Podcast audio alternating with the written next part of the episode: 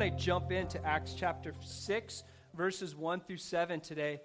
Um, because I, this is going to be a short, different kind of message, but I think it's powerful. I think in the, in the stage of our life where we're at at Church Project, there's so much cool stuff that's happening. We are definitely a project. We're, we're in pursuit to discover what God intended church to be, how, how to marriage, like the gospel message, in relationships, and to do it with people that are coming and going of all ages. This is the beauty of church. And so let me read a powerful passage that I kind of wished was going to happen next weekend. And you'll see why. And we keep alluding to this thing.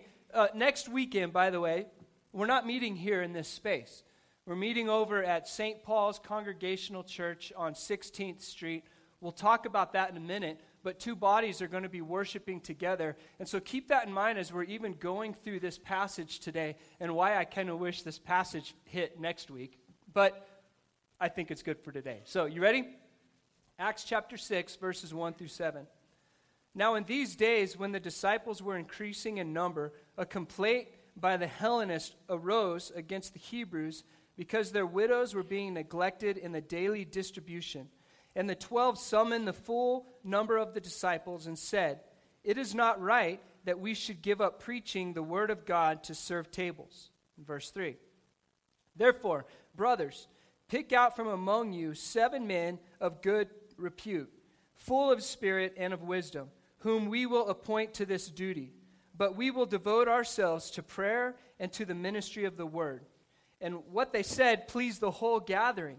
And they chose Stephen, a man full of faith and the Holy Spirit, and Philip, and Prochorus, and Nicanor, and Timon, and Parmenas, and Nicholas. Ah, whatever. Nicholas, Nic- what? a proselyte of Antioch. The, these they set before the apostles, and they prayed and laid their hands on them. And in verse 7, and the word of God continued to increase, and the number of the disciples multiplied greatly in Jerusalem, and a great number and a great many of priests became obedient to the faith. Okay, here's the story if you've been following in the book of Acts, or if you're just jumping in for the first time. This is the beginning of the church. Like, incredible things are starting to happen. This Jesus had come, he had lived a beautiful life, he had died, he had risen from the dead, and, and he left a handful of people in charge of the church, and it starts to grow. The authorities of the land start to get confused and worried that they're losing power, and things are starting to happen. A great number of people are becoming followers of the way, is what it's called later on in Acts. Like there's a momentum that's happening around this new thing that people cannot put words to yet. They just know that it is powerful. If you've been part of any organization that grows, and Church Project is a little bit like that right now, growth equals growing pains. As, as, as something one becomes two, becomes four, and begins to multiply, growth equals growing pains. And even as church project grows, so does our need for organization to implement things like emails. Before we used to be able to say something and everyone knew because there was four of us. Now we have to communicate through email. Organization has to grow. This is why we take July off of house churches. So our house church pastors and the host homes can rest from giving all week long or all year long. Change is coming down the way. For us, yes, because we're living. Who knows what tomorrow will look like? In this text of what's happening here, change was coming down the way for this new gathering of people because multiple people were added to their number daily. Recently, I uh, was able to graduate. Can you believe that? Woo! I graduated. Wow, that was a miracle. Half, half the books that, that I read, because my, my emphasis was in leadership, half the books that I read for this degree were about how to lead through change. Because in any organization, whether it be church, whether it be organizations, whether it be this early church, because something looks like it is right now doesn't mean it'll look like it is tomorrow. I mean, as men, as women, as humans, we continually change. And so, as this early church, many people were added to their numbers. They needed something to happen because growth equals growing pains. If you remember back in Acts chapter 4, verse 32, you can, you can look back in your Bible. I think it's really cool. We all say this we want this to happen in our life. All were together and had everything in common. Acts chapter 4, verse 32. How many of you are like, we want to be like the old, the, the, old, the New Testament church, the, the, the young church? They had everything in common and they shared and it's beautiful. You ever been in conversations like that where you're like, I just want to be like that? Well, I have. Like, let's be more like that. They had everything in common. Doesn't it sound beautiful? Absolutely. But sooner or later, when you live together and share and have everything in common, there's going to be problems in your community. It's just going to arise. Do you have conflict in your uh, marriage? Do you have conflicts in your family? Do you have conflicts with your best friend? Do you have conflict with your kids, coworkers? There's conflict everywhere that we go.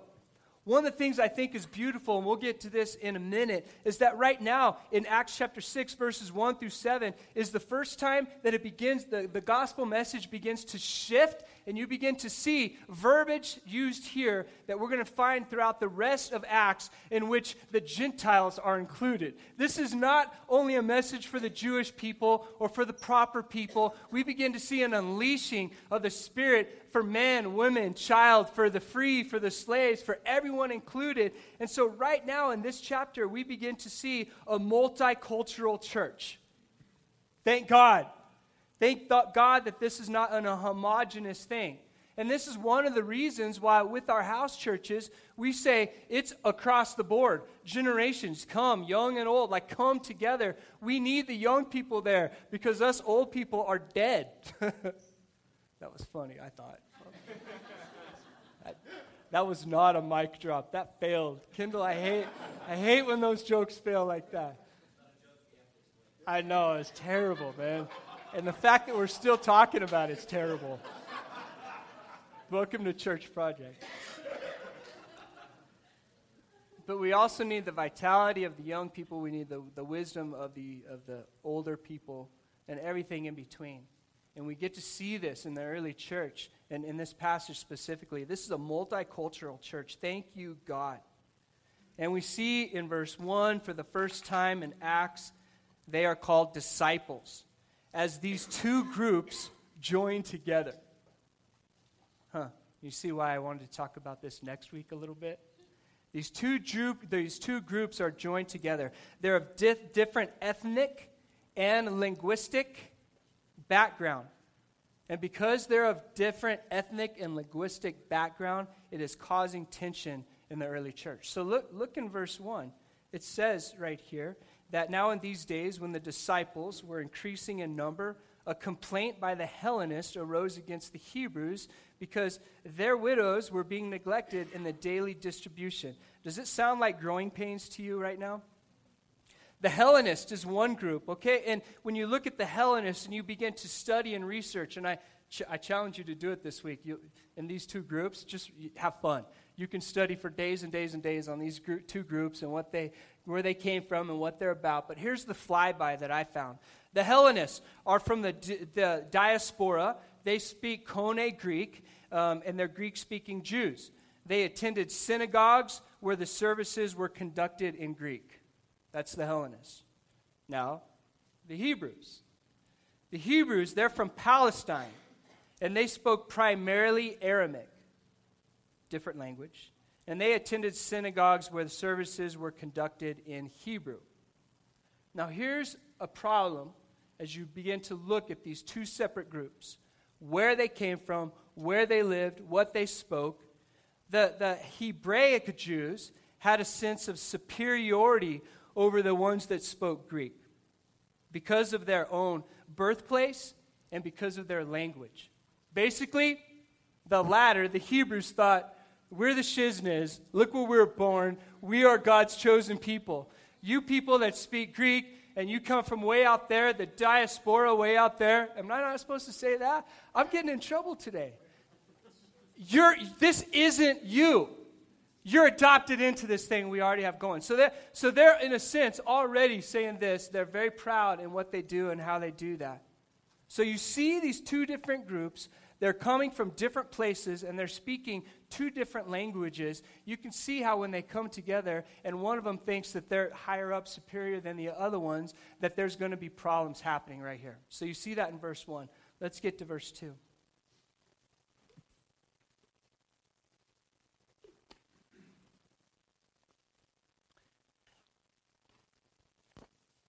And the twelve summoned the full number of the disciples and said, It is not right that we should give up preaching for the word, uh, preaching the word of God and serve tables. Therefore, brothers, pick out from among you seven men of good repute, full of the Spirit and wisdom, whom we will appoint to this duty.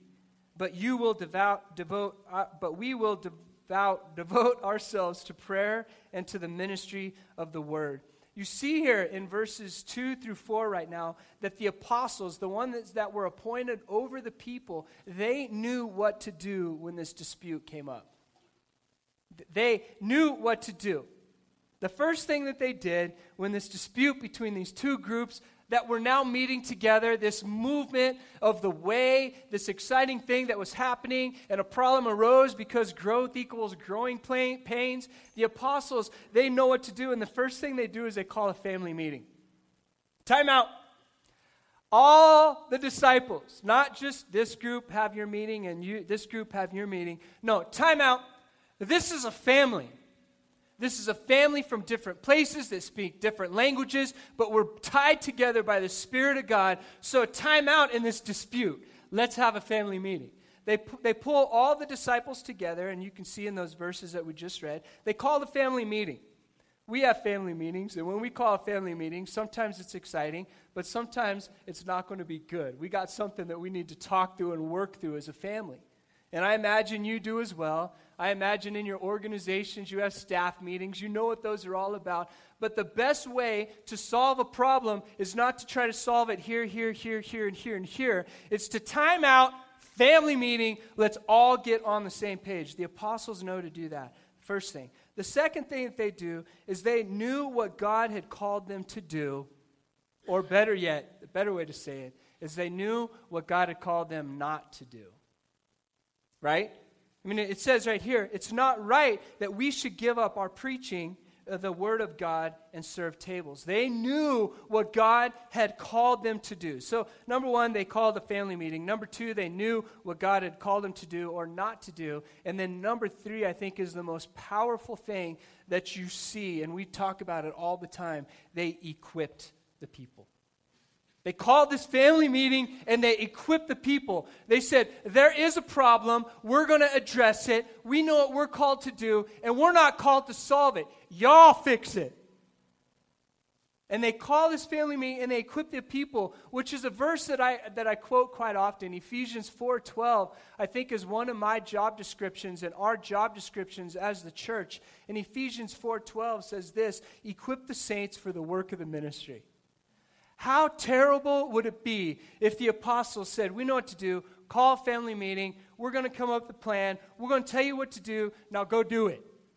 Like from the beginning, they were the point. They, they were the break in the system, but they were wise enough to know that they were, they were there for a specific reason and they were going to equip the saints for the work of the ministry. I don't know if, if you're as proud as I am, but I'm pretty proud. I can remember especially on and early on and being a pastor. Let me let me let me put my my uh, my button up, put my tie on, because I had it together. And my pride led me quite often to be the first one to the building on Sunday mornings, extremely early, to be the last one out of the building on Sunday mornings, extremely late to set up all the chairs, to lead all the worship, to preach all the preaching, to probably even run the sound. I would never do kids, though. Forget that. No. It takes, where's Aaron? Aaron? I know Aaron's in here somewhere. That wasn't a knock on kids, that was a knock on my ability. so, I was a very proud person that thought, first one here, last one gone, I can do all this. You guys just sit, let me serve you. Like, let me be the answer. Let me be all this. It didn't take long for, for Aaron to realize I'm burning the candle at both ends and I'm doing no good by serving the church at large, by being the one that's doing everything at large. And I think the apostles at the very beginning knew this. Like they knew this was a moment where they could e- either stop the growth of the church or they can empower the saints to do the work of the ministry. Quite honestly, it requires all of us doing the same for this body to operate. Knowing what God has called us to do, but even before that happens, we need to know who we are in Christ. The apostles had walked with Jesus. They had a relationship with Jesus nah, this isn't in the Bible. You're not going to find it. I don't think it's heretical. But I can imagine times when each one of these apostles sat quietly with Jesus over a Starbucks or a McDonald's coffee. That's pretty good too. And they talked. And Jesus told jokes. And they laughed. And Jesus locked eyes with them and told them something intimate about themselves something that he loved about who they were. Like they had a relationship. And this man, Jesus, had empowered the apostles and they had a relationship together. So now, when they're moving forward and now Jesus is gone and out of the scene, the apostles knew who they were. They had walked with the man. The man had spoken life into them. They, Jesus had told them what they were good at, and Jesus had told them how much he loved them. And here and now, and as the early church is growing, the apostles knew who they were. The same is required of us today, church. That we would know Jesus intimately, that we would spend time with him, that we would listen to him as he whispers into our ears and locks eyes with us. And, and doesn't beat us up for what we've done right or done wrong, but whispers beauty and life and love and how much He loves us and how much He's for us. When we continually wash ourselves in the Word of God, found in Scripture and found in prayer, we begin to believe that what He's telling us is that we are men and women, not, set, not, not slaves, but we are set free from the bondage of sin, and our identity is found in Him when our identity is found in Him, then and only then we know why we're here on earth. We're here to love people. We're here to make disciples. We're here to equip the saints. We're here to do the various things that every one of you beautiful men and women are doing out throughout the week. The places that you go, the spaces that you go. You are going as priests. You are going to do. You are going to love. You are going to be the living word wherever you go. And it requires all of us doing this to the highest of our capacity for this church to operate the way God designed it to operate. Don't expect me to be the first one here on Sunday mornings and the last one gone. Because actually, Jeremy and Chad are the first ones here. Chad sets up all these chairs. Who wants to help Chad do that? This is a plug for you, bro. No one raised their hand, though. now, I want to point out in this place right, now, right here in this passage that this isn't a knock on serving tables. Right? The apostles aren't knocking those saying, You weaker people, you serve the tables. No, they knew what they were called to do, and they knew by them serving the tables, they weren't doing what God called them to do. So it's not a knock on serving tables. In fact, the Christian message at this point began to grow throughout Judea and other regions because of the men that were put in charge, not because of the apostles. The power of the church began to move and shift at this point because the, the saints were equipped to do the work of the ministry. Okay, let's get on to verse 5. And what they said pleased the whole gathering. Okay, time out. When in leadership ever has something been proposed and everyone in the family meeting goes, you know what? Sounds good. Let's go with it. no way ever. That just does not happen. It happened here. They called the family meeting, said, there's a problem. Here's a solution. We're going to pick seven men. Good, good, wonderful. In verse 5, and, they, and what they said, it pleased the whole gathering. And they chose Stephen and a whole bunch of other people. I'm not going to try again. Verse 6, these they set before the apostles, and they prayed and laid their hands on them. In verse 7, and the word of God continued to increase. Amen, amen. Look at verse 5 and 7. It pleased the whole gathering. They were masters. That's beautiful. Of the men that they picked, by the way, all had Greek names. Okay? Now, as you, as you begin to study, it's, that's not just they picked all the Greek side of people. Um, the, the Hebraic Jews typically had three different names, three different, so they, so they might have used their Greek name in this point as part, but they, I think it's very clear, and Luke makes very clear here, that they didn't just pick seven guys from this side. They picked some from this side and they picked some from this side and said, We are now mingling together, and now this is the leadership. And then notice here also that in, in these verses that they laid their hands on them and set them apart for ministry. This is where, if you hear this fancy word called ordination, I've been ordained. If someone says, I've been ordained, wonderful, that's great. That's not an office. And so don't, we, don't, we don't use this as an office we use this, and I, I, was I've been ordained twice, and it's it's powerful. The first time I got ordained, I, I, it was at this huge, massive church, and I it was during a staff meeting. So we got up on the stage, and there was about uh, about 60 pastors at this church, and so they all surrounded me on a random Tuesday afternoon, and they laid their hands on me and said, basically, God, we believe Aaron's been set apart for ministry. And they gave me a piece of paper to prove I was. That's ordination. The next time I went to another church and I was ordained, and I didn't even know I was ordained. I just got a letter in the mail that said, Congratulations, you're ordained. Woo! Man, so anybody want to be ordained? No.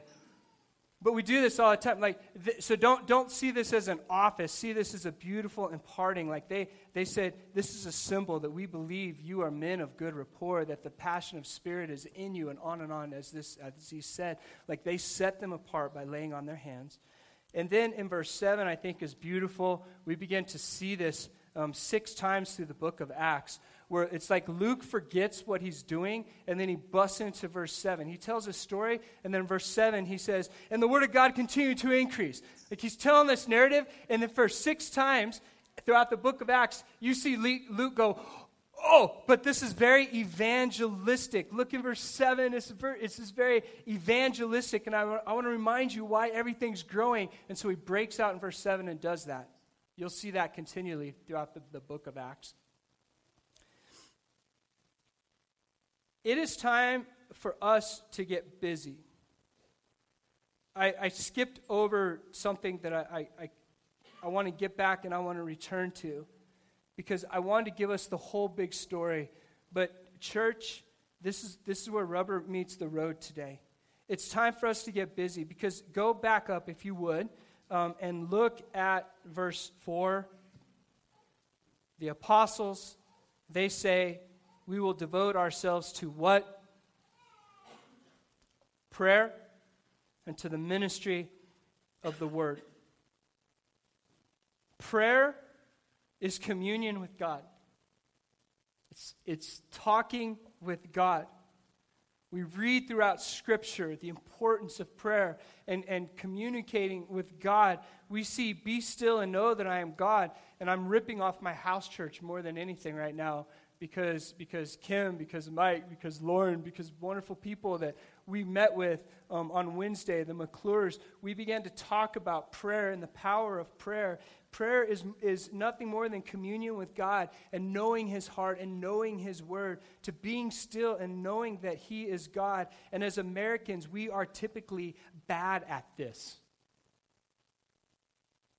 I mean, we may, we may throughout the like the two minute, like, God speak to me okay, still, still, still.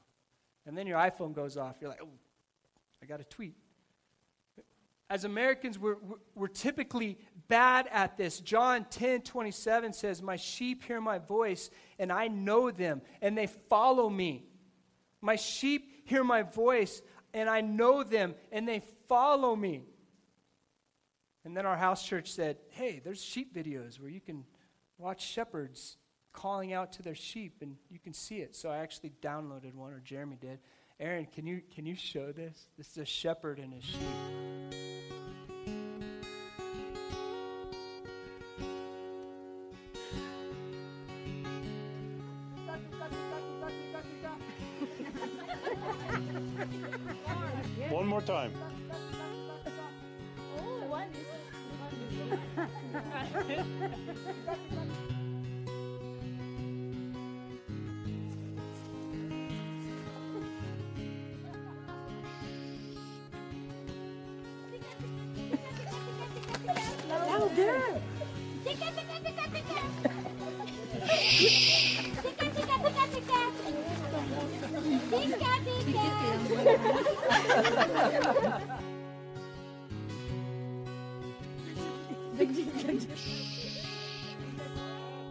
Tika, tika. Tika,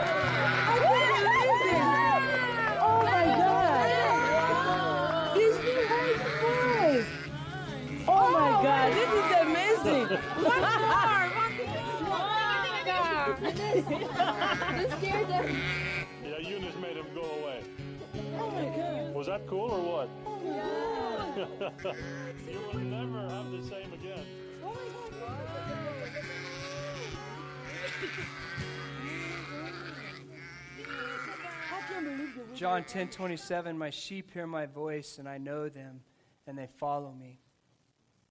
And do you know your father's voice like this?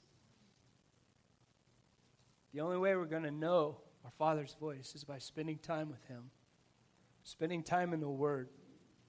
Because we see throughout Scripture that Satan doesn't usually show up with big fangs and a big pitchfork, wearing a red costume shows up subtly. It just takes enough truth and twists it where it sounds just about right.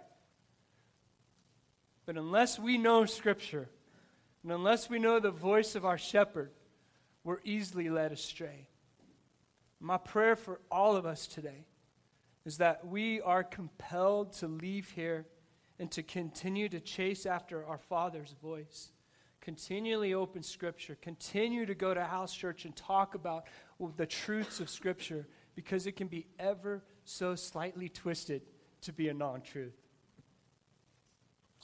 Why do I pause and why do I take this direction of this passage the way that it is today? Well, I'm, I'm done teaching. I want to talk about Church Project. I want to talk about next week. And for those of you that are, that are just visiting or, or haven't heard this word, I want to update you as far as Church Project, what you see right here, um, some things that are happening. Next week, we're taking what we're calling a road trip on Sunday, uh, and we are going to St. Paul's uh, Congregational Church. And the, ad- the address, you can write it down. Um, it's, it's on uh, 16th Street, so less than a mile away. And so write down this address. Again, it'll come in email form. But we are going to be worshiping with a together, two separate, not Greek and Aramaic, but two separate congregations are going to be worshiping together because God has been doing something that we don't know what He's doing. How's that for good leadership? we have no idea what God is doing. We just know that God has been opening the doors the last you know, month or more in putting us in conversations with the people of St. Paul's Congregational Church. Now, here's what's a little different about them compared to us. Their average age is 84. Do we have? Well, Grandpa, you're, you're, you've raised our age quite a bit.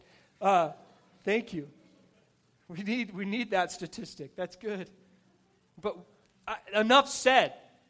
This is a church that, quite honestly, right now, for the first time, they're realizing we are a dying congregation. We have one or two people young, but they're doing more funerals than anything else. And it is, it is a place where God has put us together, our leadership teams together, to ask the bigger question God, what are you doing for the church, capital C church at large? We don't know if next week we just go and we worship and have a potluck, good German food, and then that was it. We just infused them in life and we learned some stuff and we're back here. We don't know if that's the case. We don't know if God is going to be merging our two churches together, much like we've already had in the history of Church Project, two churches marrying together. We don't know that. We know absolutely nothing at this point other than God is saying, There's an open door, and I want you to walk through that open door. I'm being very vulnerable because I think this is the time right now where Satan really loves to come into churches and cause division. Rumors happening. What's happening? Aaron's leaving. Whatever. whatever. Like, rumors start happening and start going around at this time. And I want to stop it right now and just say this we don't know. All we know is God's moving. And we're going to go and we're going to follow this. So, here's what I'm calling us to. Here's some details about next week, okay? I want us to pray this morning, literally pray this morning for our, our time together next week. First thing.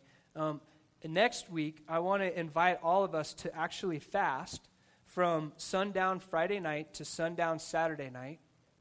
That way we can wake up and have breakfast and not be grumpy on Sunday morning. That's more for me than anything else. That, preaching on an empty stomach, that could be bad.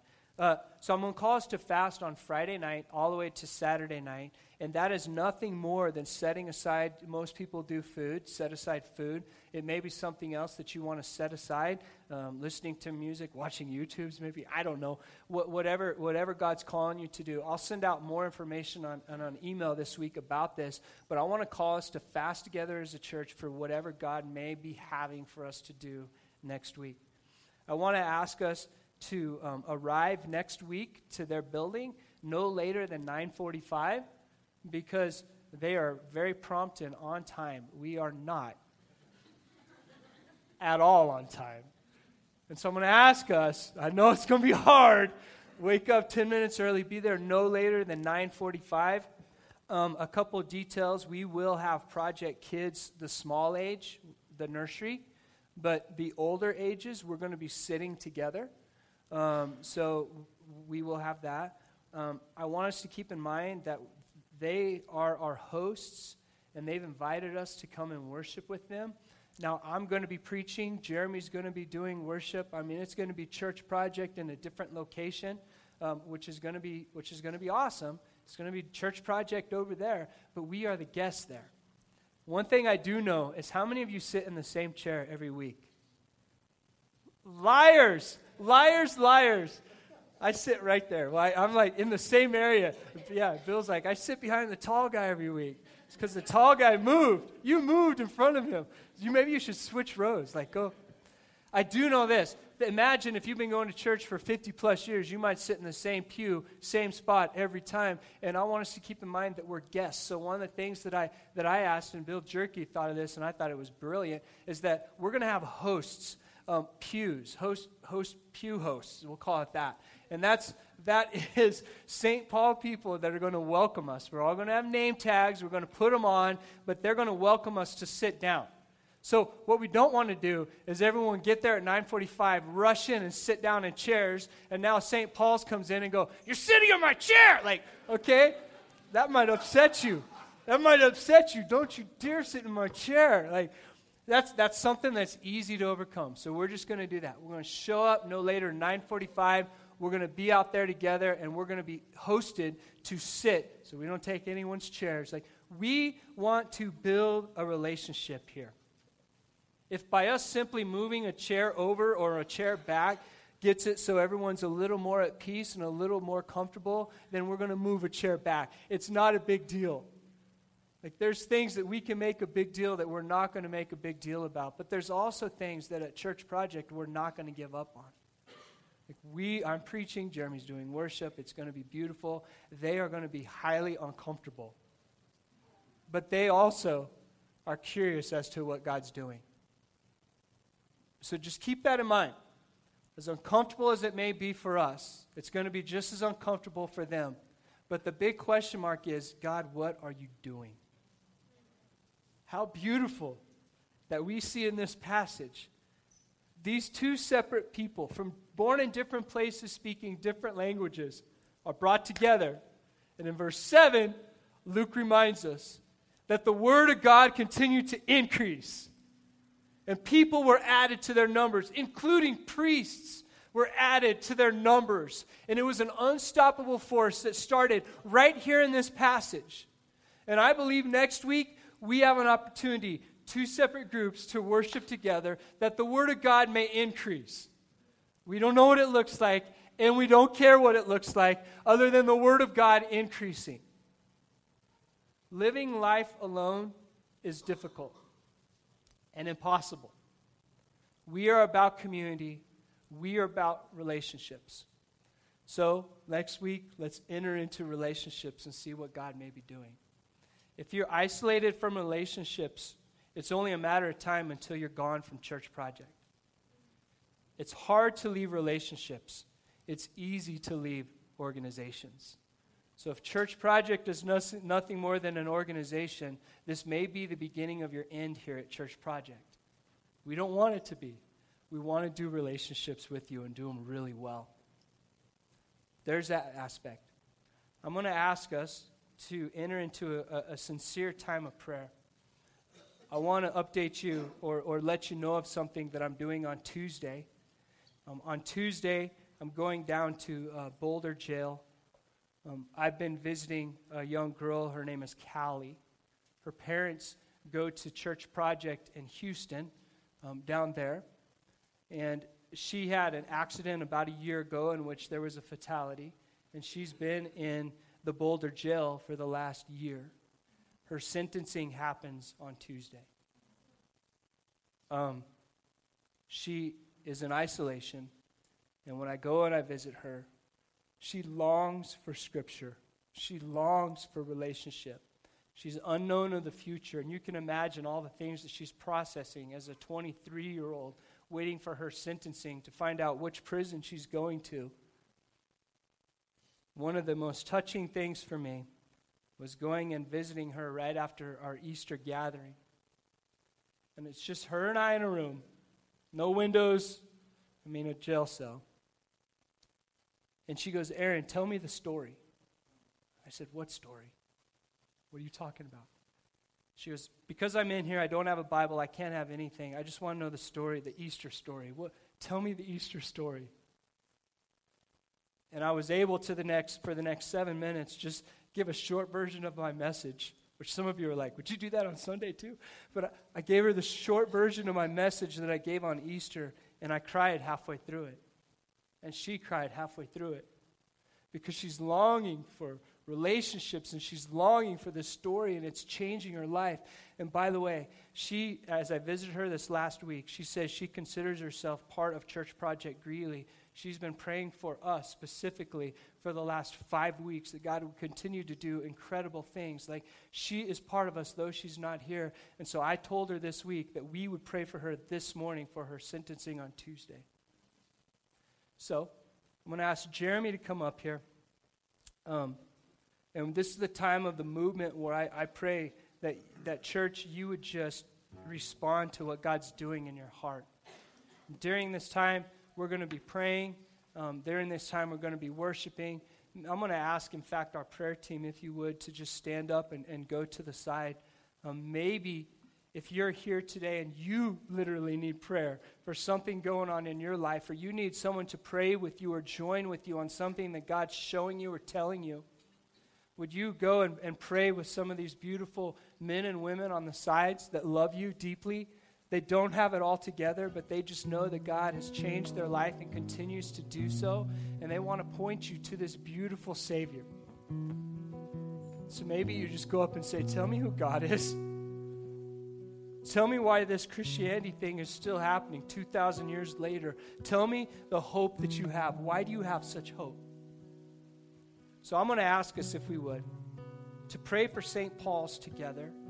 Maybe grab someone next to you and begin to do that. Let's pray for Cali. Let's pray for the city of Greeley. Let's pray for whatever God puts on your heart. If you need prayer, then just move to one of these people standing, and we'll continue to be a place that's just in movement this morning. So I'm going to ask us to stand right now. I'm going to pray over us, and then we'll worship and just spend this time praying together. God, I pray that in this place you move in our hearts, that we're not a stagnant people that just stands or sits, but we're a people that respond and move. And even in this morning, would you convict us? Would you pour your spirit on us, God? Would you let us know the things you want us to pray for and how to pray? And God, would you move us to be a people that moves even this morning? God, I pray that if there's anyone here that's hurting, that's in pain, that's struggling, that God, you would show them how much you have for their life. That you are the hope, that you are love, and that God, you are everything. I pray that no one leaves here this morning feeling isolated or alone. But God, you compel us to live intimately together as children of a king. Thank you for our time together, and may you accept this praise. And may we be a people of movement and prayer this morning. In your name we pray. Amen.